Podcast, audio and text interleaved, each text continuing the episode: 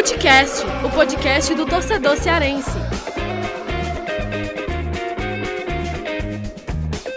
Vem que vem com a gente, rapaziada. Futecast na área para mais um episódio. Eu, Lucas Mota, estou aqui com Thiago Minhoca, Gerson Barbosa e temos hoje ele, hein? O fenômeno Afonso Ribeiro com a gente para falar muito aí de Ceará de Fortaleza, de tudo que rolou nessa rodada do meio de semana uh, da Série A, onde Ceará e Fortaleza ficaram aí. O Ceará ficou no empate com o Bragantino e o Fortaleza venceu a Chape. A gente também vai falar sobre os desempenhos dessas das equipes nesses jogos, os jogos que estão por vir no fim de semana. O Ceará que vai enfrentar o Juventude e o Fortaleza que enfrenta o Atlético Paranaense. Mas antes, a gente vai debater um pouco sobre o mercado da bola, porque nos últimos dias aí o mercado deu uma movimentada boa para Ceará e Fortaleza. Fortaleza que já até anunciou reforço e tem aí possivelmente um argentino para chegar para reforçar também o Fortaleza. E a gente vai debater aqui é, com o Thiago Minhoca, comigo, com o Gerson Barbosa e Afonso Ribeiro. Para a gente começar esse, esse debate, já falando de mercado da bola, já quero que o Afonso já traga aí as informações é, sobre Edinho, né? O Edinho que já foi confirmado aí como novo reforço do Fortaleza, já era um namoro antigo, né? O Fortaleza, desde lá do, do ano passado, no meio da pandemia, a pandemia atrapalhou um pouco, mas agora o Fortaleza conseguiu aí trazer o Edinho de volta. Eu acho que vai ser a terceira passagem dele, né? Se não me engano, com a camisa do Fortaleza, e dessa vez de forma definitiva, né, Afonso? É, o que, que você tem de informação desses bastidores, dessa contratação? Quantos por cento o Fortaleza vai vai é, ficar aí agora com, com o passe, né, com os direitos econômicos do Edinho, e também questão de investimento, né? Foram 2 milhões aí que o Fortaleza investiu para é, comprar mais 50% do Atlético Mineiro e trazer o Edinho de forma definitiva? É isso, Lucas. Primeiro agradecer você pelo convite, né? Abraço aí no GB, no Minhoca. É, Fortaleza que já tinha né, essa expectativa aí de é, quando chegasse né, mais próximo da abertura da janela, se reforçasse, né, estava já de olho nesse mercado do exterior, tentando né, adiantar algumas situações aí para que os atletas já é, deixassem tudo acertado, né, já até pudessem começar a treinar para não ser aquela correria, né, quando abrir a janela, você ainda tem que perder tempo para o jogador chegar, trabalhar a parte física, inscrever o jogador e depois utilizar.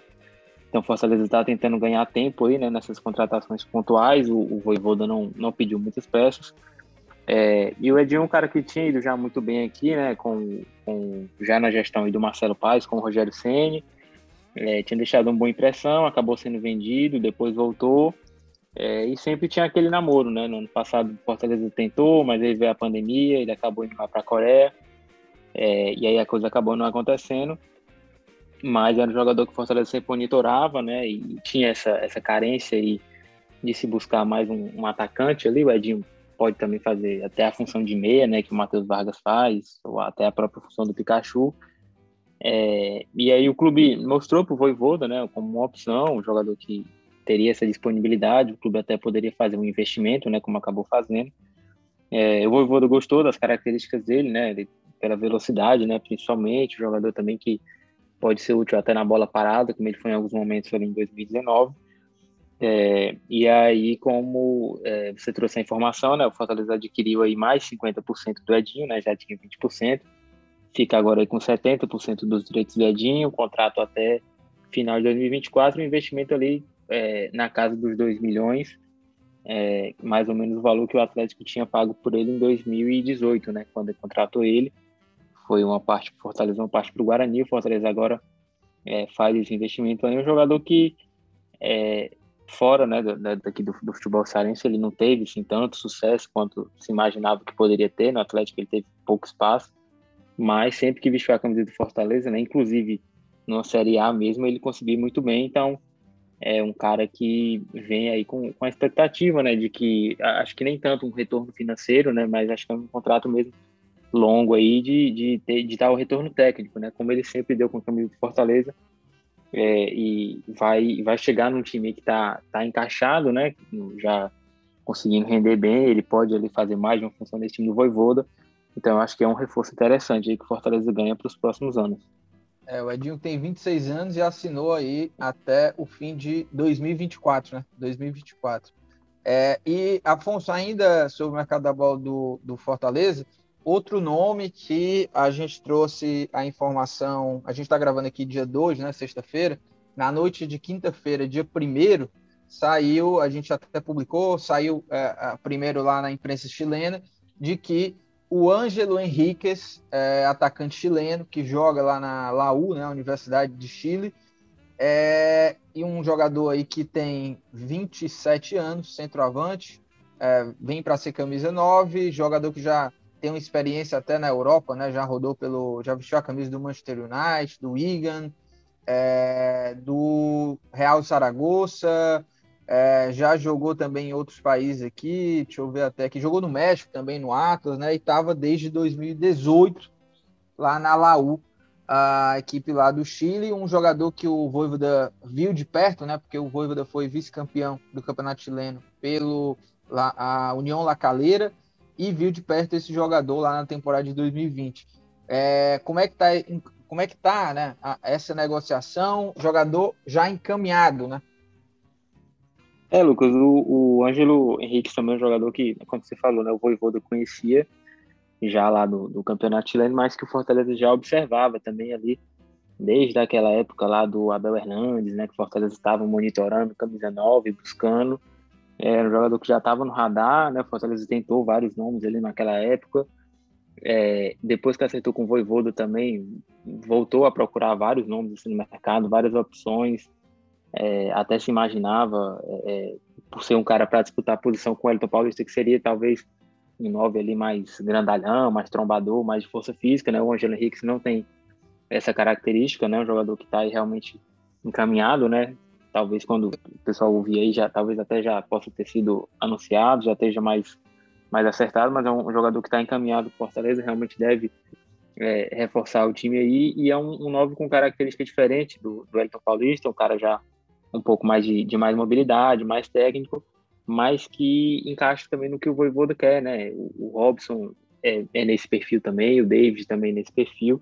É, então, são jogadores que vão dar é, é outras opções também para o Voivoda formar ali a dupla de ataque é, que ele tem usado, né? Então, é, acho que é um jogador que, até pelo que você falou, né, pela experiência que tem, esse ano chegou a ser convocado aí para a seleção chilena, pelo status que tem, o nome que tem, imagino que vem aí em boa condição para brigar para ser titular, né? Então, jogador também, mais um, né, que Fortaleza aí é, olha no mercado é, sul-americano, né, internacional, já tinha pensado também o, o De Pietri, e agora o Angelo Henrique, que é um cara já mais tarimbado, mais experiente, que vai, vai brigar pela camisa 9 aí.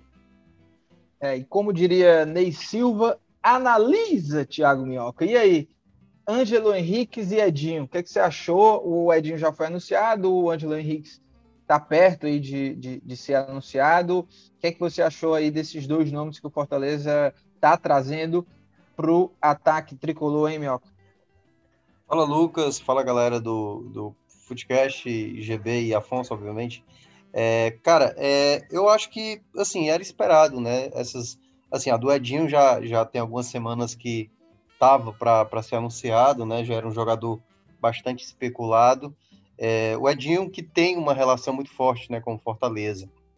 Eu lembro que quando ele surgiu na base, é, eu lembro que ele era um jogador muito contestado, né? A torcida não gostava do futebol dele. Aí quando teve os dois períodos que ele fez, é, rendeu muito com o Fortaleza. A primeira vez em 2018, quando ele estava disputando a Série B, né? O começo daquela competição, o Rogério Ceni tinha muita confiança nele, nele no Oswaldo, e naquela temporada, né, tanto o Oswaldo quanto o Edinho acabaram saindo, o Edinho acabou aceitando e jogar no Atlético Mineiro, teve problema de lesão, não foi tão tanto aproveitado.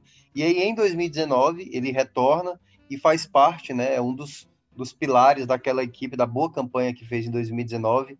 Teve alguns momentos que ele foi muito importante, lembro do gol que ele fez contra o Santos de falta, né? Foi um gol importante. Então, assim, o Edinho é um jogador que tem muita identificação. O que é que eu vejo que ele pode acrescentar nessa chegada? Ele é um jogador de muita intensidade. Né? Até a gente conversou, eu passei para você um áudio explicando mais ou menos onde o, o Edinho poderia se encaixar. Primeiramente, a gente vai ter que esperar, Lucas, das opções que chegam, né? Quais são as posições que que vão fechar para essa janela aí que o, o Fortaleza está esperando. O Edinho é uma possibilidade, ao meu ver, que pode jogar como ala direito, ali onde está jogando o Pikachu. Basicamente, o Pikachu vem jogando todos os jogos, né? Daniel Guedes até chegou a jogar na estreia contra o Atlético Mineiro, mas desde a entrada do Pikachu naquele jogo contra o Atlético, ele não perdeu mais essa titularidade, então pode ser uma opção por ali, ou pode ser numa função onde há uma certa incerteza, que é ali no meio de campo, né? O jogador que joga por trás dos dois atacantes. Porque, por vezes, o Voivoda já tentou Matheus Vargas, já fez com o Romarinho, e na ideia de que o Romarinho faz essa função, pode-se imaginar também que o próprio Edinho possa fazer. E o jogador chileno, né, o, o é, Hernandes, não, Hernandes não, é o... É, Ângelo Henriquez. Ângelo Henriquez. Henriquez, obrigado. É, o Henriquez, por exemplo, eu de, de fato não conheço não, tem, não teria como fingir aqui que, ah, não, eu vi ali os vídeos do cara, é habilidoso e tal. Assim, o que me chamou a atenção na ficha dele é que ele não tem uma alta quantidade de gols. Então, eu acho que a primeira coisa que o torcedor não pode esperar é que ele é um goleador. Já teve o seu momento, né? Quando jogava no Dinamo Zagreb, fez 30 gols em uma temporada, mas eu acho que para o momento, né, o que pode estar tá indicando essa contratação é um jogador experiente, um jogador, pelo que eu vi algum, alguns relatos de algumas pessoas que estavam falando sobre ele, é que é um jogador de qualidade, um jogador que pode ajudar na construção do jogo, ser um cara que, que pensa bem. Mas aí, sinceramente, Lucas, para mim, eu teria que olhar realmente quando ele estrear pelo Fortaleza para ter uma noção mais exata de como ele se encaixa né, nesse formato do Voivoda. É, é, de qualquer forma, né, eu, eu também não acompanho o campeonato chileno e nem acompanho também a carreira do Ângelo Henriquez, né? Não, nunca vi nenhum jogo dele, mas de todo modo é uma aposta aí da, da, da, da diretoria do Fortaleza, nesses moldes até que o Thiago Mioca falou, de trazer um jogador experiente, e finalmente o Fortaleza ter um cara ali para ser uma outra peça, vamos dizer assim, de camisa 9, né? Um jogador para brigar ali, para ser um, um, um outro jogador para é, se posicionar ali, ter um posicionamento semelhante a, ao do Elton Paulista. E o Edinho, né? Como vocês mesmos falaram, é um jogador que a gente já viu muito aí com a, com a camisa do Fortaleza e que é, deu muito resultado. Né? Vamos ver como é que ele se comporta nesse retorno. E até se fosse assim para apostar, e até mesmo, não só apostar, né? Mas como eu gostaria de ver o Edinho, gostaria muito de ver o Edinho jogando por trás desses dois atacantes, né? Ali onde joga o Vargas, por exemplo, onde tem jogado o Vargas. Mas vamos ver, né? O Edinho, como o Afonso acho que ressaltou, né? A partir do dia 1 de agosto é que ele vai poder é, ser regularizado por conta aí da janela internacional de transferência. E para a gente fechar esse assunto de mercado da bola, o Ceará ainda não anunciou ninguém, mas há algumas especulações. É, eu soltei até uma matéria falando de alguns alvos aí do Ceará, lateral direito, meia e atacante, né? Mas, por enquanto, as, as especulações aí que têm se intensificado mais aí sobre o Ceará se referem a atacantes, né? Uns dizem até que o Eric tem passagem pelo Náutico, o passe dele é do Braga. Uh, esse já estaria encaminhado, né? E um outro nome aí também que surge especulação é o Léo Chu, que é um, é um outro jogador até que desde que ele saiu, até antes mesmo dele sair, já sabia que o Ceará queria ter mantido ele, o Ceará segue monitorando ele, o Léo não é titular lá no Grêmio. GB, é, o que, que, você tem de informação? Como é que está isso aí, esse monitoramento do Ceará, que por enquanto, né, é, não tem falado nada, não, não, não parece estar tá se movimentando, mas a gente sabe que nos bastidores o Ceará está correndo aí para trazer novos jogadores. O que, que você tem de informação aí? É, olá Lucas, olá Afonso Minhoca, todo mundo que está com a gente aqui no Footcast. Olha, Lucas, é, sobre esses dois jogadores, né, a gente sabe que assim, é, o Léo Chão é um atleta que continuou sendo monitorado pela equipe do Ceará, né? É um atleta que passou aqui no ano passado, se destacou, foi muito bem, muito embora começou a trajetória dele no Ceará, na minha opinião, muito tardia, né? Ele poderia ter iniciado os jogos antes do que os jogos, do que quando ele começou a ser titular do Ceará mas é uma atleta que nunca saiu do radar do Ceará, certo? O Ceará encara, encara que é muito difícil tirar o jogador.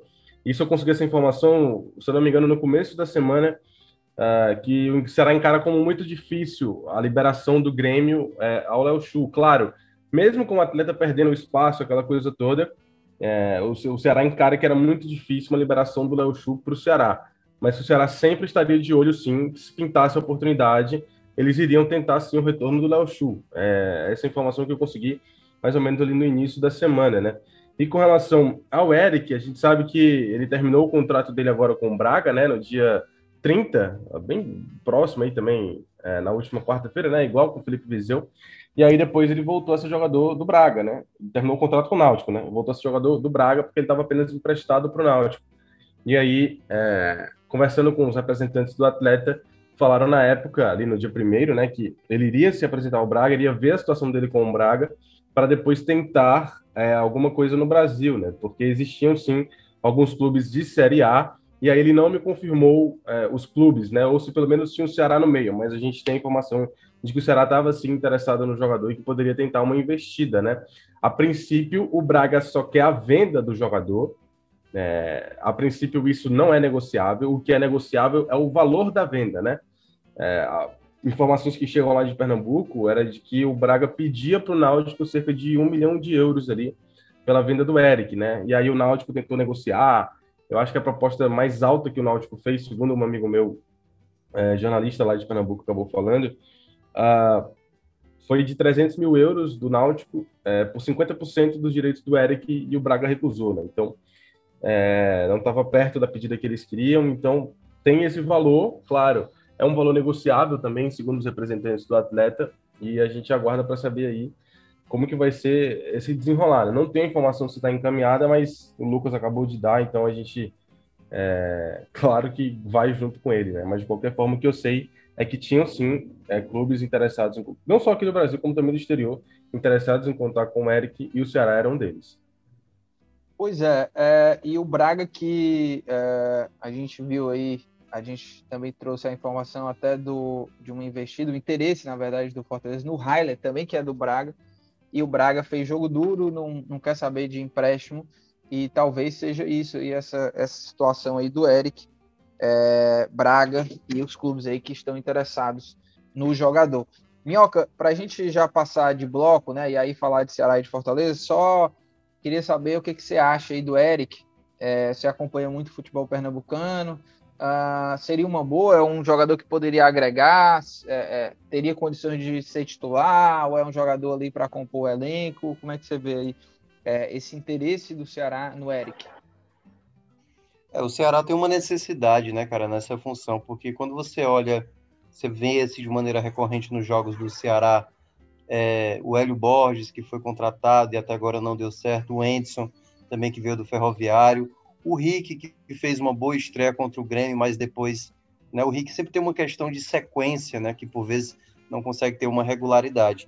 E o Eric, ele é um jogador que já teve uma passagem pelo Náutico muito boa, aí acabou saindo, não foi bem por onde passou em outros locais, voltou para o Náutico, teve um momento ruim de novo, e, e, desde a chegada do Hélio dos Anjos, né, no, no final da temporada passada, ele cresceu de rendimento no, no, no, nessa temporada de 2021, ele tá estava sendo um jogador melhor, né, que jogava pelos lados, né? Lá tem um, um outro Vinícius, tem o Chiesa no ataque, o Jean Carlos, aquele meia que já foi muito especulado aqui no futebol cearense, e ele é um jogador de característica de, de ponta mesmo, né? Rápido, habilidoso, é muito inteligente para fazer algumas leituras, mas assim, obviamente trazendo todo o pacote, né? A gente não vai falar aqui só das coisas positivas, qual era a grande reclamação que se tinha com o Eric? Porque, por vezes, quando ele jogava mal, ele jogava muito mal, entendeu? Quando ele jogava bem, ele se destacava demais. Então, assim, é um jogador que oscila, né? Um jogador que não consegue, por vezes, também ter uma regularidade. E aí é onde é o ponto que fica essa dúvida, saber se ele chega com esse status de brigar por uma titularidade. Então, acho que é um, um jogador interessante, mas aquela coisa, eu acho que teria que ver como ele se adapta, como ele reage à situação, até porque é um treinador diferente, um ambiente diferente. Mas é um jogador que já teve seus altos e baixos, Lucas. É isso. E, e aí a gente já parte aqui para os próximos blocos, para a gente falar separadamente de Ceará e de Fortaleza. E no próximo bloco a gente já começa falando aí sobre o Ceará que empatou com o Bragantino na rodada, na oitava rodada de Série A.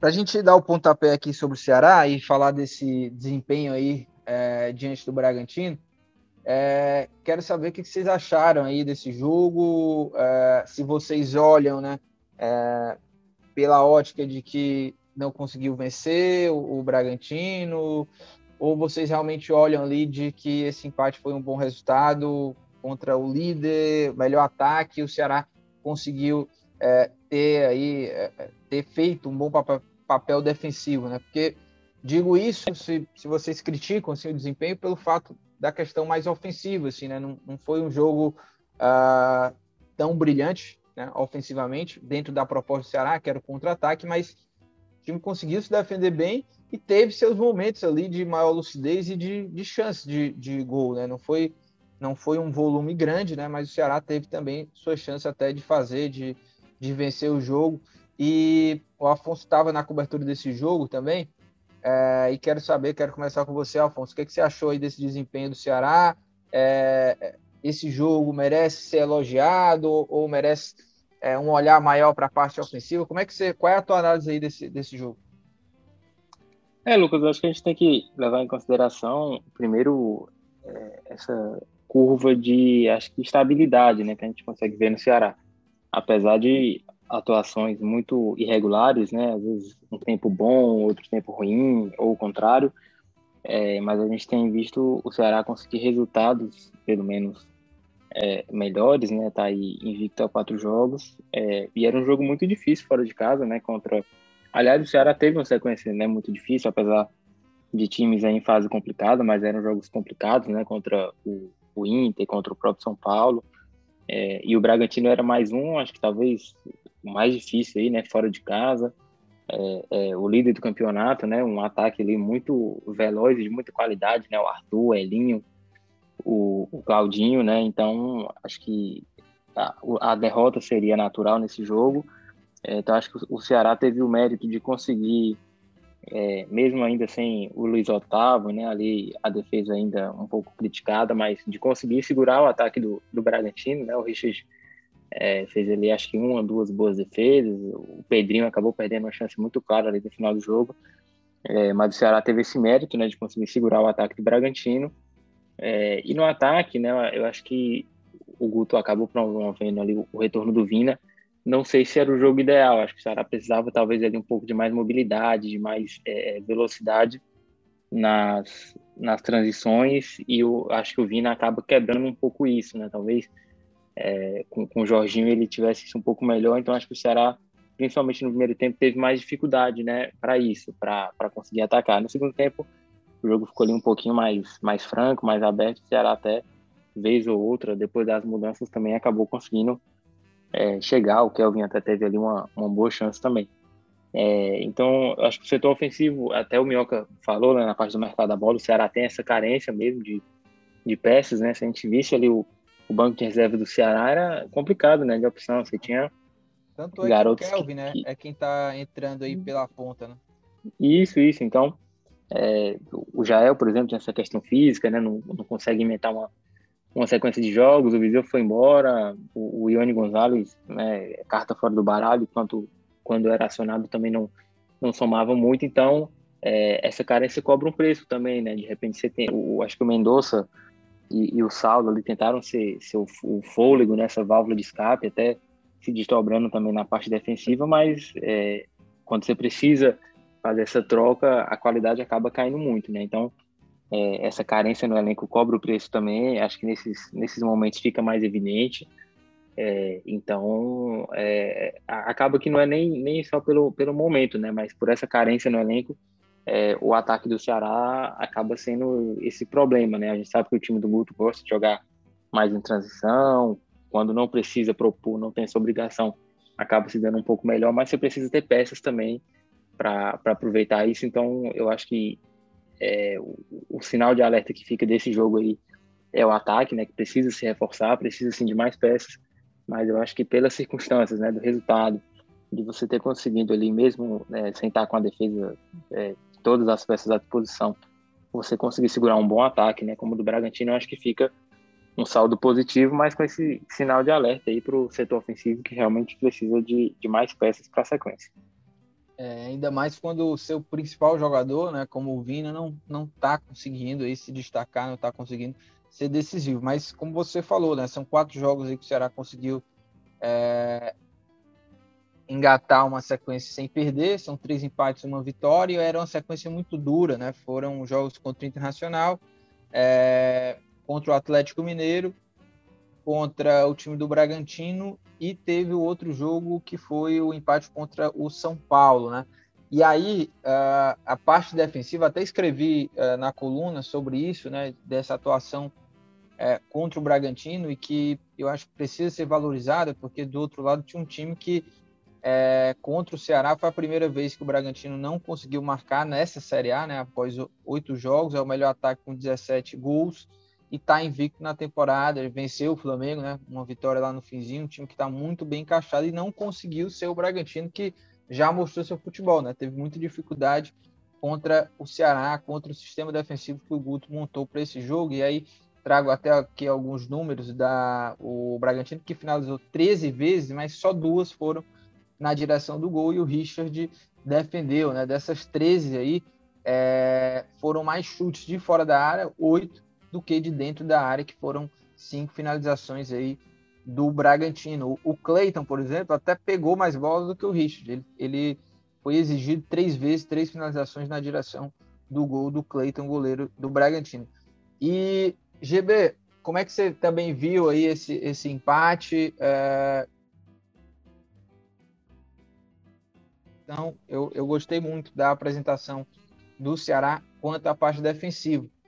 É, até dentro desses últimos quatro jogos, até não só contra o Bragantino, mas os números também são bem claros. Né? Nos quatro primeiros jogos, o Ceará levou sete gols. Nesses quatro últimos jogos, que não perdeu, levou três. Mas, enfim, de, dito isso, é, o que, que você achou? Ah, é, é para elogiar sistema defensivo, um alerta para o sistema ofensivo? Como é que você está vendo esse momento do Ceará, GB? Olha, Lucas, eu vi muita gente falando que o jogo foi ruim, né? Eu acho que é, do, do, ponto de vista do torcedor, talvez até tenha sido mesmo, né? O jogo realmente sem muitas chances, assim, para as equipes, muito embora tenham sido criados, né? Jogo 4 da tarde, numa quinta-feira, o cara para para assistir, não fica satisfeito, né? Acontece, né? Talvez aquele, aquele, aquele torcedor que é, de, o cara larga o trabalho 5 horas da tarde, né? Aí o cara tá lá no trabalho, pô, não vou para casa agora não, vou ficar vendo o jogo do mais querido, né? Aqui no celular. E aí, pô, das 5h55 que acabou o jogo, o cara fica chateado. Pô, fiquei aqui assistindo esse segundo tempo, não aconteceu nada no jogo, né? Podia estar em casa comendo meu misto quente com uma caixinha de Nescau, o cara fica bolado, né? Mas assim, cara, a gente precisa também analisar um pouco do contexto, né? Eu acho que é, a maneira como o jogo aconteceu, a maneira como o Ceará, a proposta que o Ceará foi enfrentar o Bragantino, né? O time, o Ceará foi para lá para tentar pontuar. O Messias falou depois do jogo que ah, a gente queria ter vencido, a gente sai, não sai satisfeito. Tranquilo, meu, você está enfrentando o líder do campeonato, você pontuando tá perfeito, tá ótimo. Então você vai lá contra o melhor ataque, um ataque espetacular do Bragantino. O Ceará conseguiu nem ser tanto pressionado assim, né? O Ceará conseguiu é, defensivamente foi muito bem Teve uma chance no final do jogo com o Pedrinho, né? Como o Afonso também é, descreveu. Mas, assim, cara, eu acho que tem que, tem que valorizar, sabe? Não só o empate, como também essa atuação defensiva do Ceará.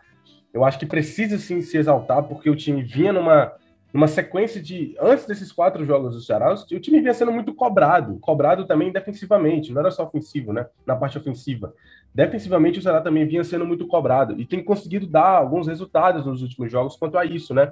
É, não tomou gols agora contra o Bragantino, jogando fora de casa, líder do campeonato, melhor ataque, aquela coisa toda.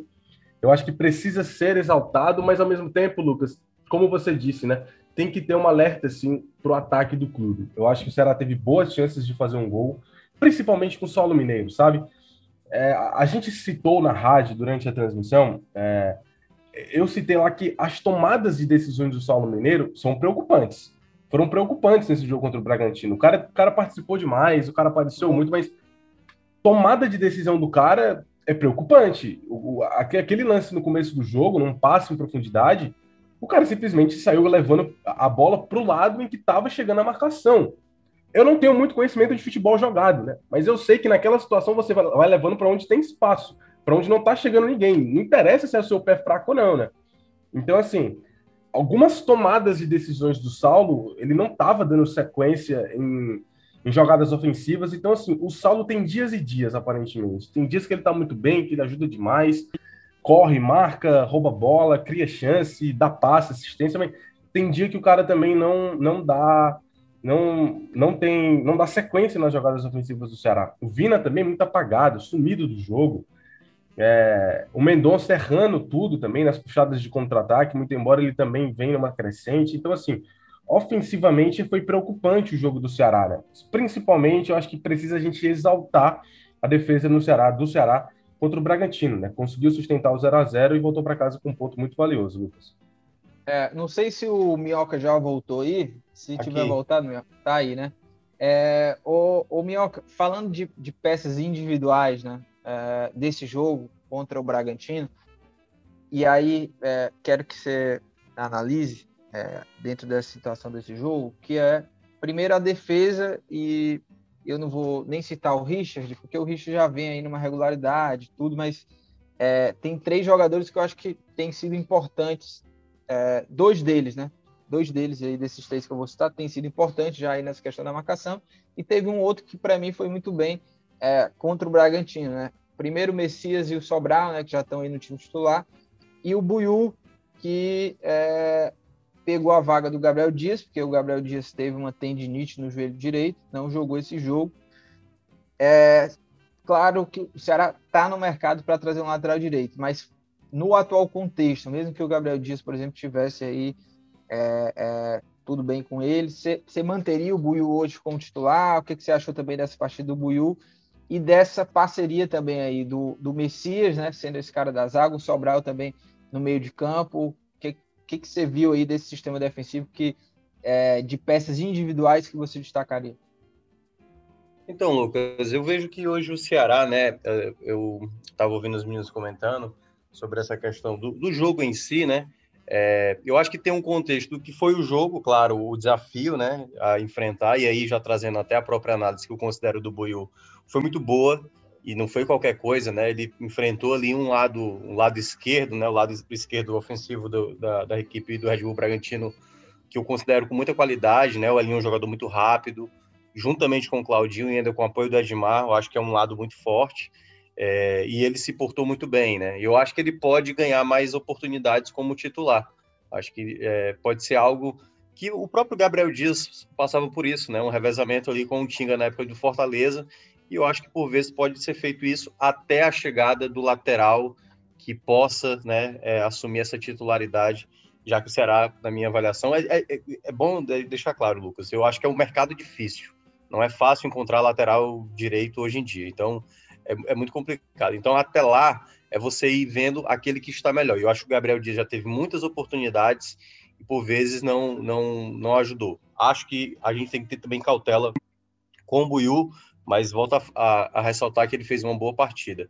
E o ponto que eu queria também destacar sobre essa questão também até do das outras posições, eu acho que o Guto Ferreira, quando teve aquele momento mais delicado, né, a derrota para o Bahia, aquele momento de instabilidade maior que o Ceará teve, né, a ponto do, do cargo do Guto ficar muito ameaçado, é, eu acho que o Guto ele foi naquilo que ele mais é, compreende como time, né? Ele, ele arrumou o sistema defensivo, como a gente estava até é, citando, fizemos matéria sobre isso. O Ceará tomava muitos gols e aí ele, com algumas mudanças, conseguiu deixar um time mais equilibrado. Acho que o Ceará, eu até cheguei a abordar isso no, no, outra, é, no outro podcast que eu fiz parte lá do pessoal do 45 Minutos, que o Ceará hoje é um, é um, é um copo na metade. E aí, esse copo na metade, cada um olha de uma forma, né? Se esse copo é mais, é mais cheio ou mais vazio. Eu, eu quero ainda ver nesse jogo do final de semana, né? É, contra o Juventude, se, se esse time vai ter condições de enfrentar um outro contexto. O que, o que é outro contexto? Nos quatro jogos que o Ceará não perdeu, eram quatro jogos que eu considerava de uma, de uma de um desafio maior, né? Tinham na sequência Internacional, Atlético Mineiro, aí depois o São Paulo e depois agora o Red Bull Bragantino. Eu considero uma sequência de quatro jogos muito pesados, mesmo com as dificuldades de cada equipe, né? Mas esse jogo contra o Juventude, Juventude que vem de três vitórias, né? Até conseguiu algumas vitórias bastante inusitadas, é um contexto em que o Ceará precisa prevalecer como time. Só que aí é onde entra um pouco, que eu vejo o problema maior hoje do Ceará, no sistema ofensivo. O próprio Mendonça, que vinha de três jogos bons, não gostei da partida dele contra o Red Bull Bragantino. O Vina, que eu achei uma ótima aposta do Guto Ferreira em acionar ele mais uma vez como titular, ele mais um jogo ele não conseguiu render. E isso se torna, sabe, aquele efeito bola de neve, tipo, quando é que o Vina vai recuperar uma parte do futebol dele, né? Quando eu digo uma parte do futebol dele, dele na carreira, porque não tô, eu sempre ressalto isso. Não é o Vina de 2020 que eu tô é, querendo, sabe, é, ver de volta. Na verdade, é o Vina que chegou no Ceará com o status de um jogador que era é, fundamental no Atlético Mineiro, no Bahia, por onde passou, era um jogador importante. E esse Vina hoje, eu vejo ele com poucas participações. Vou até pegar um comentário, acho que foi do. do acho que foi do, do, Não sei se foi do Paulo Tailan, que ele falou lá no, no Esporte do Povo, que a gente gravou na sexta-feira, ou foi do, do Júnior Bala, que o Vinha teve 24 toques na bola e ele jogou por volta de 70 minutos contra o Red Bull Bragantino. E quando o Jorginho entrou, o Jorginho teve quase a mesma quantidade jogando bem menos tempo, né? Então, assim, hoje me parece que o Jorginho é um jogador que dá mais leveza né, no time, dá mais dinâmica, algo que o Vina não consegue oferecer. E eu, eu vou pegar exatamente o comentário do GB, né? O, o Saulo hoje, para mim, é o melhor atacante do Ceará mas o Saulo ele tem dificuldades, é por isso que se torna também urgente trazer um jogador que seja ali, eu acho que até titular da função, porque eu acho que o, o próprio Saulo ele tem uma característica interessante, né, de ser o cara da arrancada, da explosão, mas, cara, vai ter momentos que ele não vai render, né, e o Kleber, quando entrou, pouco tempo em, em campo, conseguiu é, tomar uma expulsão bastante boba, né, e tal. Já é o que está sendo guardado aí, jogo sim, jogo não, para não comprometer, até porque ele ficou mais tempo no departamento médico do que jogando. Então são muitas coisas ainda a corrigir desse Ceará, sabe, assim, para ter uma melhora significativa. E até lá, Lucas, é o time, pelo menos, mostrar o empenho. Acho que é, é como eu falei, o copo está no meio. Aí cada um olha de uma maneira se ele está meio cheio ou meio vazio, mas eu ainda acho que o Ceará ainda pode melhorar mais. É, e a, ah, só para acrescentar algo também do começo lá do, do episódio, que a gente falou de mercado da bola, a gente não citou as saídas é, que também aconteceram aí do Ceará, por exemplo, o Saulo, o Saulo não, o Charles, né, deixou o Ceará para ir jogar lá no futebol dinamarquês, tem matéria lá no Esporte do Povo sobre valores também, é, que aí o ouvinte do Futecast pode pegar esses detalhes também lá no, no Esporte do Povo. Para a gente fechar o bloco aqui, é, o Minhoca até falou sobre esse jogo já aí, confronto direto contra o Juventude. Juventude que surpreendeu, também está aí com a sequência de quatro jogos sem perder. Venceu o esporte, venceu o Flamengo, venceu o Grêmio e empatou com o América Mineiro. É, e vem, né? Vai, vai jogar é, contra o Ceará no Castelão. O, o GB, é, como é que você está vendo aí né, a, avaliando esse duelo, como é que o Ceará entra em termos de forças para duelar contra o Juventude e um jogo que vai ser fundamental, né? Que é confronto direto, o Ceará não pode pensar de forma alguma, passou pelo pior e dessa sequência que, é, que teve, né? São Paulo, Internacional, Bragantino, Atlético Mineiro, e agora pega, encontra um time é, de confronto direto que está na evolução, bom momento, mas o Ceará precisa vencer, né? Precisa fazer valer essa força do mando de jogar no Castelão, precisa bater o Juventude a qualquer custo. E, além disso, acrescento aqui uma pergunta para você, que é o seguinte: você acha que há alguma possibilidade de o Jael, né? O Jael, é, ele não está contundido, né? O, o, departamento médico, lá, o pessoal do Ceará divulgou que, na verdade, eles estão fazendo uma parte de aprimoramento né? É, é físico, porque o Jael teve Covid, teve lesão e, e dentro da programação do Ceará ele só aguenta é, jogar um jogo, né? É, não dois jogos na semana. Então, será que ele está sendo já guardado para é, é, jogar contra o Juventude, para de repente até, é, é, não sei se titular, né? Eu acho que o Sala ainda deve ser mantido como titular, mas vai com certeza pelo menos no banco, né? Até porque o Kleber foi expulso. E aí, Geber? É, o Jael deve ir no banco, né? Até porque, segundo o próprio boletim do Ceará, eles indicaram que a situação dele atual é aguentar apenas um jogo por semana, né? Então, é, já vai ter feito uma semana do último jogo do Jael, né? Do último jogo relacionado, em que ele foi relacionado, né? Então, ele deve ir no banco de reservas sim, o Jael deve ser a opção do técnico Guto Ferreira para domingo, né? E para essa partida, o Ceará não vai ter o Kleber, não vai ter eh, o Bruno Pacheco também, os dois estão suspensos, né? Bruno Pacheco tomou o terceiro cartão amarelo e, portanto, não enfrenta o Juventude. Kelvin deve ser o lateral esquerdo, pelo menos é o que se espera, né? Ele tem entrado em algumas partidas e deve ser utilizado na posição como titular. E é uma partida que, assim, é um adversário direto do Ceará, né? Um time que o Ceará precisa vencer.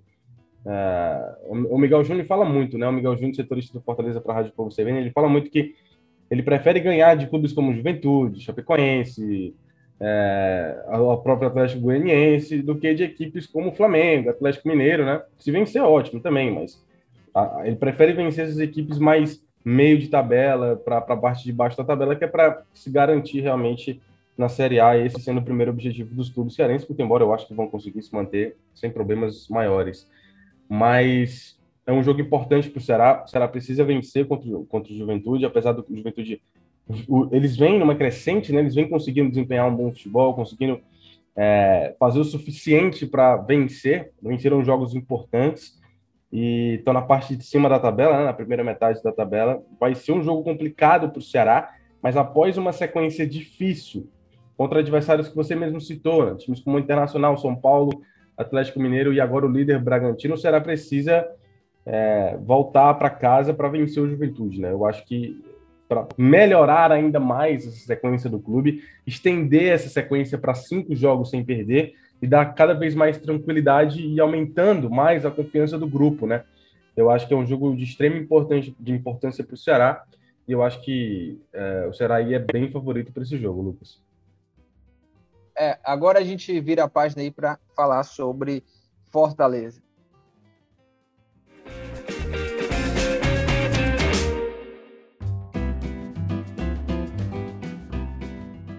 Afonso, já, já começo com você aqui para a gente falar sobre o tricolor do PC. É, o Fortaleza que venceu a Chape né, por 3 a 2 um jogo que Fortaleza saiu perdendo, começou perdendo, empatou, depois ficou com um a menos e foi buscar a virada com um jogador a menos. O, o, o Voivoda aí é, destaca a ousadia do Voivoda, né, que em vez de tentar. É, é, o Quinteiro foi expulso, em vez dele tentar colocar mais um cara defensor para de repente se fechar um pouco mais, na verdade não, né? Ele, ele coloca ali o Robson no jogo, coloca mais um cara de ataque lá para agredir ainda mais o time da, da Chapecoense em vez de se retrancar, né? E aí o Fortaleza conseguiu esse grande resultado diante desse contexto, né? E a Chape que é, no momento, né, a Chape, o Fortaleza está lá no começo, lá na parte de cima da tabela, não, não seria um adversário direto, mas num contexto geral, a Chape é sim é, adversária é, direta do Fortaleza. E aí eu quero saber de você, né? É, o que, que você destaca aí desse jogo, dessa vitória do Fortaleza? É, voltou aí a, a, a conquistar um, um, triunfo, a vencer, vencer bem, mostrando toda, todo o seu poder ofensivo, o, esse futebol agressivo e essa mentalidade do Voivoda, né? É, Lucas, eu acho que o Fortaleza teve uma sequência difícil também, né? A gente está com a questão do Ceará, acho que o Fortaleza teve jogos difíceis também. É, acho que ficou um gosto ali amargo, talvez no jogo contra o Grêmio, né? Pelas várias chances desperdiçadas, o Fortaleza teve muitas chances claras de ganhar e acabou empatando, mas é, pelo contexto, né? Apesar da situação do Grêmio, jogando fora de casa contra um, um dos gigantes aí, é, um, um, ponto sempre, sempre é válido, né? E aí, contra a Chape, né? Um time que briga ali mais embaixo, tem esse estilo do Jair Ventura aí, de, de se defender mais e jogar por uma bola, é, e pela fase do Fortaleza, o favoritismo era natural, né? Então se esperava que o Fortaleza conseguisse é, essa vitória, né? O Fortaleza até começou bem ali, é, no estilo do Voivoda mesmo, time bem, bem agressivo, bem intenso, criando muito. É, o, João Paulo, ali, goleiro da, da Chape, acho que fez no primeiro tempo três boas defesas, né, evitando gols claros ali mesmo. É, e aí acabou tendo aquele lance do pênalti, né, o, o a Chape fez o gol e, e começou a ficar um cenário é, meio imprevisível, né, o Fortaleza depois do gol sentiu um pouco, já não conseguiu ir tão bem, é, e se imaginava que o time do Jair Ventura é, né, seria aquele time do venturismo mesmo, como a gente viu muitas vezes no esporte na, em 2020, né? Então, é, se imaginava que o Fortaleza pudesse ter dificuldade de furar aquela retranca. É, eu acho que depois da, da, expulsão do Quinteiro, que foi ali, pouquinho depois do, do, gol de empate, né? O Fortaleza fez um gol cedo, né? Isso foi importante também para já é, é, encurralar a Chape, né? Acabou perdendo o Quinteiro, é, que não fazia um, um, bom jogo, então eu acho que é, acabou ajudando, por incrível que pareça. Aí o Voivoda mexeu de novo no time, conseguiu é, deixar o time mais, mais ofensivo, e aí realmente o, o jogo fluiu, né? O Fortaleza conseguiu é, se encontrar, continuou pressionando muito. Eu acho que pelos, pelos chances criadas é, no primeiro tempo, era natural que o Fortaleza conseguisse fazer o gol e ganhar o jogo. Mas acho que o segundo tempo ficou muito destacado é, é mesmo a, a, a, ousadia que a gente já tinha visto do Voivo da outras vezes, mas pelo cenário de você estar com um jogador a menos, né, conseguir botar o time para frente, é, virar o jogo, né, até fazer o terceiro gol, acabou tomando o segundo gol ali naquela naquela bola parada, né? Um, um vacilo da marcação, o Perotti estava sozinho, mas é, eu acho que fica o, o, o, recado aí, né, mais uma vez, a lição de que é, você conseguir ser organizado, né, ser competitivo, já é muito importante no campeonato, né? Porque nem sempre você vai conseguir jogar bem, às vezes a bola não vai entrar, como foi contra o Grêmio, mas quando você consegue ali competir, né, ser, ser intenso, né, porque o Voivoda gosta muito de falar, obrigado durante os 90 minutos, você vai dar muito trabalho já para os adversários. A gente viu a própria Chape, inclusive, fazer isso ali no primeiro tempo, né, incomodou muito o Fortaleza nesse sentido da, da retranca e achou o gol. É, então o Fortaleza vai conseguindo aí pontos muito importantes, né, uma coisa que o, que o Minhoca destaca muito, né, a questão da, da classificação ali, da posição nesse momento, não é tão importante, mas a pontuação é muito importante, né? O Fortaleza vai conseguindo construir um cenário muito positivo aí em termos de pontuação para a sequência do campeonato. Eu acho que nenhum torcedor do Fortaleza teme rebaixamento pelo que o time tem jogado, pelo nível do campeonato também. É, acho que a briga realmente ali é de, de sul-americana é, para cima, né? Até quem sabe. Então, é, foi, foi importante, né, para o Fortaleza conseguir voltar a vencer, né, cumprir o favoritismo aí. É, e também para esse jogo muito difícil que vai ter agora contra o Atlético Paranaense, que é, é um adversário muito duro também aí. Minhoca, e, e para ti, como é que, que, que te, tem te impressionado aí nesse trabalho do Voivoda, é, pegando claro aí como gancho esse, é, essa atuação do Fortaleza contra a Chapecoense, onde o Voivoda mostrou mais uma vez que essa busca pelo futebol intenso, agressivo, não é só da boca para fora, né? Pois é, cara, é, pois é, eu vejo que o, Fortaleza nesse jogo, né, comprovou mais uma vez, né, como sair de adversidades, né, cada vez mais você vê como o trabalho do Voivoda é, tem dado muito certo até então, porque vários contextos a gente já viu esse Fortaleza ficar, ficar numa situação contrária, né, com um obstáculo, e sempre uma forma dele sair dessa situação. Quando a gente viu, por exemplo, o jogo de estreia contra o Atlético Mineiro, sair atrás do placar e ver o segundo tempo como o Fortaleza produziu, colocando a bola no chão, já chamou a atenção, né? Virar aquela partida.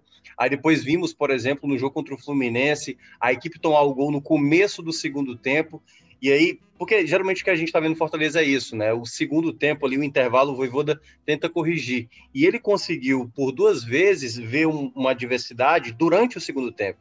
Contra o Fluminense tomar o gol e aí construir a jogada do, do empate, né? Numa bola muito bem é, trabalhada, encontrando um espaço ali para o gol até do, do Robson, que foi naquela, na, naquela partida. E esse jogo da Chape, o que mais me chamou a atenção, eu até falei com você, Lucas, que a maneira quando, quando o Voivoda ele percebeu que poderia ainda é, manter a intensidade, manter a, a, o controle da partida, foi muito bem sacado, sabe? Porque quando ele saca o Vargas para colocar o Robson, ele fez basicamente o, o formato de jogo um 4-3-2 sem um homem referência, né? Tendo o Robson na direita e o David na esquerda. E com isso, quando você olha após a troca, o Fortaleza permite só uma chegada, numa, que foi uma falha individual do Crispim, e de resto, foi o Fortaleza tendo controle das ações. A jogada do segundo gol é muito bonita, né? São nove segundos, um sistema todo é, é, é, praticamente preenchida ali da, da Chapecoense, e uma bola muito bem trabalhada por seis jogadores que estavam no campo ofensivo, ou seja, você com nove, nove atletas, você utilizou seis jogadores e com uma troca de passes rápidos você conseguiu fazer o gol. Então, é muito mérito né, do, do próprio do próprio Voivoda em tirar isso do elenco, sabe? É bem diferente do que a gente via lá no começo do ano, na época do Anderson Moreira. Então, acho que esse é o ponto principal desse Fortaleza. É uma equipe que pode encontrar diversidades e que vai, né, de maneira organizada, buscar isso. E o futebol, né, Lucas, por vezes não vai, é, como aconteceu diante do Grêmio, por exemplo. O time teve as possibilidades e acabou não vencendo. Agora, dessa vez, não. Contra o esporte, teve muitas dificuldades e aí uma mão ali, né, do Maidana de maneira bizarra, acabou dando a vitória. Então, cada contexto acaba exigindo mais do seu grupo. E o Fortaleza, o que mais tem me saltado os olhos, me agradado, é essa organização é essa consciência de como sair das adversidades e por isso que está fazendo a boa campanha que tem. É, e, e tem jogadores aí do, do que tem se destacado muito dentro desse sistema do Wolves. Para mim, hoje, o melhor jogador do time, né, o cara que tem sido mais regular e tem tido um papel muito importante, não só defensivo, mas ofensivo também, é o Ederson, né, o volante que veio é, emprestado do Corinthians e lidera aí vários quesitos, né? Lidera desarmes, interceptações, assistências, finalizações, dribles, faltas sofridas e é, precisão também nos lançamentos. O Ederson está jogando muita bola é, e é um cara chave ali, né? Tanto para defender quanto para também sair jogando, né? Sair de bola, lançamento, um passe. Ele também tem uma boa chegada ali. O, o Afonso, o, o Ederson é, tem o Fortaleza já se move assim para de repente tentar é, é, aumentar o contrato do Ederson, tentar torná-lo né, um jogador definitivo do Fortaleza? Há alguma a, a, a movimentação nesse sentido assim pro, sobre o Ederson? Olha, Lucas, tem um apelo muito grande da torcida aí, né? Mas o Ederson é um jogador muito jovem ainda, né? Tem só 21 anos. É, tem um contrato longo com o Corinthians é, o Corinthians que tem uma situação financeira complicada, né? Então acredito que em caso de propostas interessantes aí é, não dificultariam a venda do, do Ederson. E tem um empresário que é muito bem relacionado no mercado da bola, que é o André Cury, né? Que é o mesmo do David, do Vinho, né? enfim. É, então é um cara que tem é, muito acesso em vários mercados e com certeza com a bola que o, que o Ederson está jogando não vai ter dificuldade para conseguir propostas aí é, até do exterior, né? Enfim, pelo, pelo Ederson, né? E, e a gente sabe que é, a gente não tem um valor exato, mas é um valor elevado, né? A multa dele com, com o Corinthians, né? A multa rescisória. E o que eu soube é que não, não tem um, um valor fixado no empréstimo dele com o Fortaleza, né? Então, o Fortaleza teria que negociar aí um valor com o Corinthians, né? Então, pela valorização que o Ederson está tendo, pela bola que ele está jogando é, e pelo mercado que ele tem aí potencialmente, né, pela idade, pela qualidade, eu acho que é uma condição difícil de Fortaleza conseguir adquirir o Ederson. E, e GB, te surpreende esse momento também do Pikachu, um cara que chegou aqui sobre, sobre certa desconfiança até, né, é, de que era um jogador que já não renderia mais, porque lá no Vasco, né, na queda do Vasco, já era um jogador que não estava sendo tão decisivo, e aí o Pikachu vem para o Fortaleza e, e, já é titular, é um jogador importante, é um jogador, inclusive, muito importante na parte tática, uh, porque é bastante acionado ali em uma das jogadas trabalhadas aí pelo Voivoda ali de, pelo lado direito, pela com a infiltração do Pikachu, e ele já é o terceiro jogador com mais participações diretas em gols da Série A, né? Da Série A. E te surpreende assim esse esse começo do Pikachu, com a camisa do Fortaleza, sendo um cara decisivo dentro desse time? Surpreende, Lucas. É, assim, eu não esperava que o começo dele fosse tão decisivo, né? Principalmente nas partidas em que ele foi decisivo, né? Jogos contra o próprio é, Atlético Mineiro, agora contra o Chapecoense. Então, assim, o Pikachu é um cara que é, tem, tem se mostrado uma peça muito interessante para o Fortaleza, né? E confesso que me surpreende, sim. Eu acho que assim, ele já teve já bons momentos na carreira, né? Principalmente com o Vasco, também no tempo de Paysandu, jogou muito tempo no Vasco e sempre foi um jogador constante ali entre os treinadores, né? Saía treinador, entrava treinador e o Pikachu sempre era lembrado, nem que fosse aquele reserva imediato, né? Então, é, mudou de posição ao longo da carreira, então existe uma confiança dos, torcedores do Vasco com ele. Tanto que quando ele foi anunciado pelo Fortaleza, muitos torcedores do Vasco foram, foram lá nas redes sociais do, do, do Leão para é, ah, cuida bem dele, né? Aquela coisa toda lá, dizendo que estava com saudade, que não era para ele ter saído do Vasco, aquela coisa toda. Mas mesmo com toda essa confiança vindo da torcida do clube em que ele jogou boa parte da carreira, eu não esperava que ele fosse ser tão decisivo assim logo no início. Esperava que ele fosse ser decisivo, né? Mas não tão decisivo em tão pouco tempo, né? Me surpreende sim, mas que bom que o Fortaleza tem um jogador assim no, no elenco para se apresentar em momentos que o clube precisa, Lucas. É, e eu estava é, observando aqui também sobre o elenco do Fortaleza, mercado da bola e tudo, e uh, tinha pensado, né, que quais seriam assim uh, peças que poderiam encaixar ainda nesse time. A meiuca, né, o meio de campo, um cara para armar ali para ser um, uma opção também por Vargas, eu acho que o Edinho ele já contempla essa parte também, por mais que o Edinho também possa jogar, olhando para o esquema do Voivoda, no lugar onde joga, por exemplo, David, Robson ou Wellington Paulista, né, sendo um dos atacantes ali. Mas já, já foi contratado aí o Edinho, que pode fazer essa função de meia também. Centroavante está chegando também aí o Ângelo Henriquez. E aí, é, o que eu acho hoje, assim, um, uma, uma, um setor que acredito que não tem tantas opções assim, por mais que tenham peças dentro do elenco para fazer é, a função, mas não tem características semelhantes. E aí eu estou falando das alas, né? não tem características semelhantes ao Crispim, que, que não é um lateral esquerdo, pelo contrário, é um meia que, que encaixou bem na ala esquerda, e o Pikachu, que é um ala direito, mas é um cara que é, joga também como atacante ali, né? Cumpre uma função como atacante. Você acha que há uma carência para esse setor, Afonso, peças de qualidade que possam cumprir da mesma forma como cumprem essas funções Pikachu e Crispim, porque do lado direito o Daniel Guedes, mas ele tem características diferentes do Pikachu, né? O, na esquerda, Luiz Henrique, né? Pode, pode jogar por ali. E tem o próprio Bruno Melo, né? Mas o Bruno Melo que. Ou, ou, até mesmo o Carlinhos, que o Carlinhos que não tem jogado tanto assim. É, o que, que você acha disso, né? Dessa, dessa, dessa, dessas duas posições? É, e se o Fortaleza, se você tem também informações de que o Fortaleza está de olho em, em jogadores para essas posições e, e até mesmo é, se não liberaria aí é, mais jogadores é, desse elenco, né?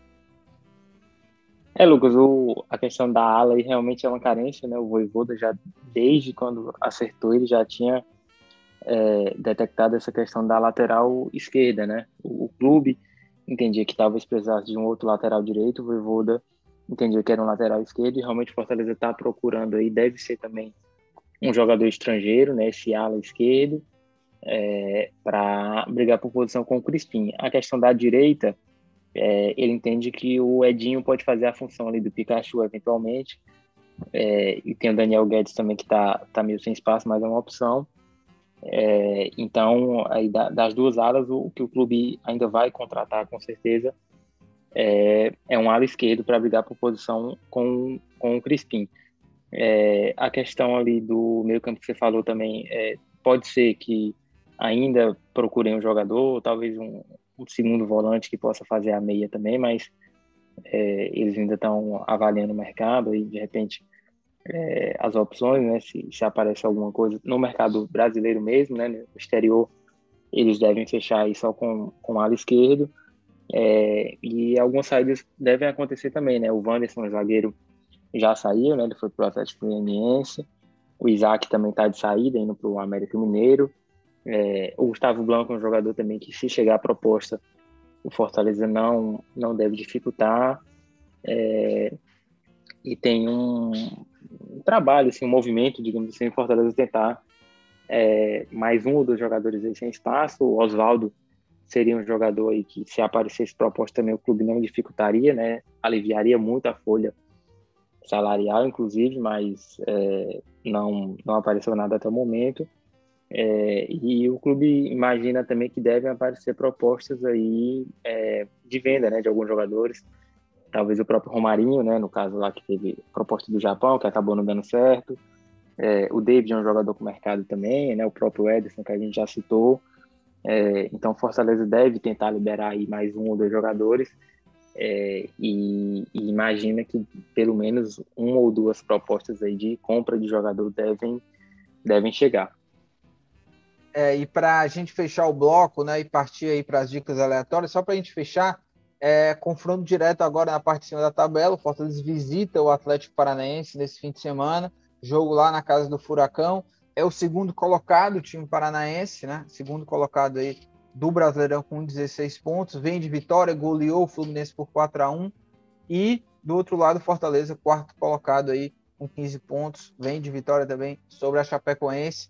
E Minhoca, tem um detalhe aí que é Furacão está invicto a nove jogos seguidos dentro de casa quando é, o assunto é Campeonato Brasileiro, ou seja, é uma sequência que vem lá ainda dos últimos jogos na Série A do Campeonato Brasileiro de 2020, mais esses novos jogos aí em 2021, né, desse Brasileirão 2021. Você acha que essa visita do Fortaleza lá, jogo já que a gente sabe que é difícil de jogar lá, é o empate já está de excelente tamanho para o Fortaleza? Ah, não tenho dúvida, né, Lucas? Porque não é fácil jogar na Arena da Baixada, né? Historicamente, é, o São Paulo foi ganhar, acho que 2019, eu acho que pela primeira vez. O Flamengo foi ganhar pela primeira vez no ano passado. Ou seja, não é uma questão aí só do, do Fortaleza, são de várias equipes. Porém, é uma equipe que, que tem, assim, uma, uma... Sempre uma organização, né? Você vê que o Atlético Paranaense, na temporada passada, curiosamente, eles estavam muito mal. E foi contra o Fortaleza, né? Uma vitória contra o Fortaleza que conseguiu fazer a arrancada deles, né? Então, assim, é um duelo interessante de duas equipes que estão jogando bem o campeonato. É um grande desafio para o Fortaleza, mas é a mesma lógica que eu, que eu falei até antes do pré-jogo entre Ceará e Red Bull Bragantino, né? Um ponto lá é muito valioso. Agora, claro, né? É, buscar uma vitória lá e se vencer é o grande passo, é uma grande resposta, né? Teria sido uma grande resposta se o Ceará tivesse vencido o Red Bull Bragantino e será uma grande resposta se o Fortaleza ganhar do Atlético Paranaense. Então, assim, é um jogo que eu considero muito complicado, mas o Fortaleza vem jogando bem, o que dá essa possibilidade da gente imaginar que possa até mesmo buscar uma vitória fora, né? Mas o empate considero um resultado muito positivo. Hora de dicas aleatórias.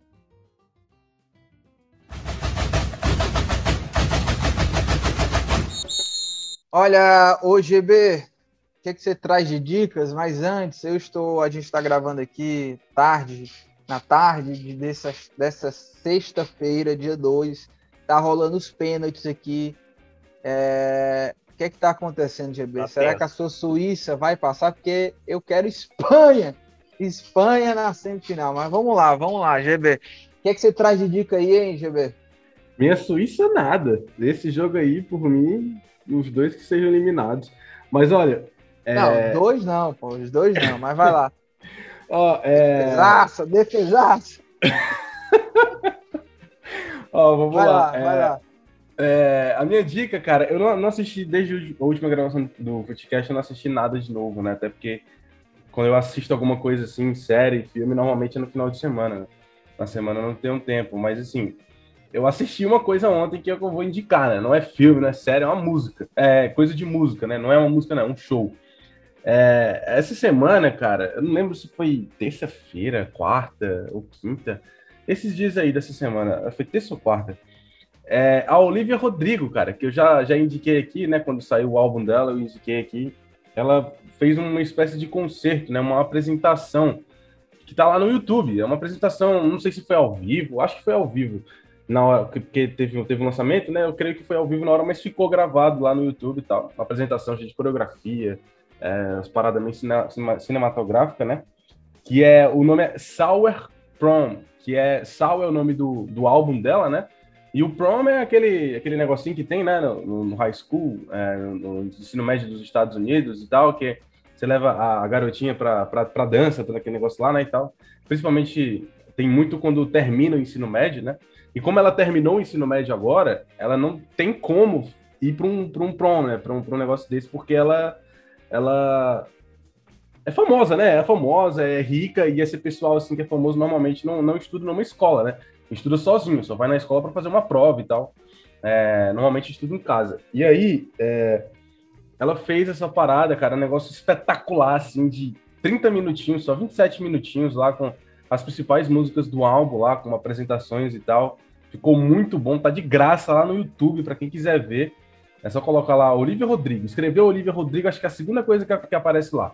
E se não aparecer, é só ir no canal oficial dela que tá lá também. Sour Prom é a minha dica aí de, de, desse, desse episódio. E aí, ô Afonso?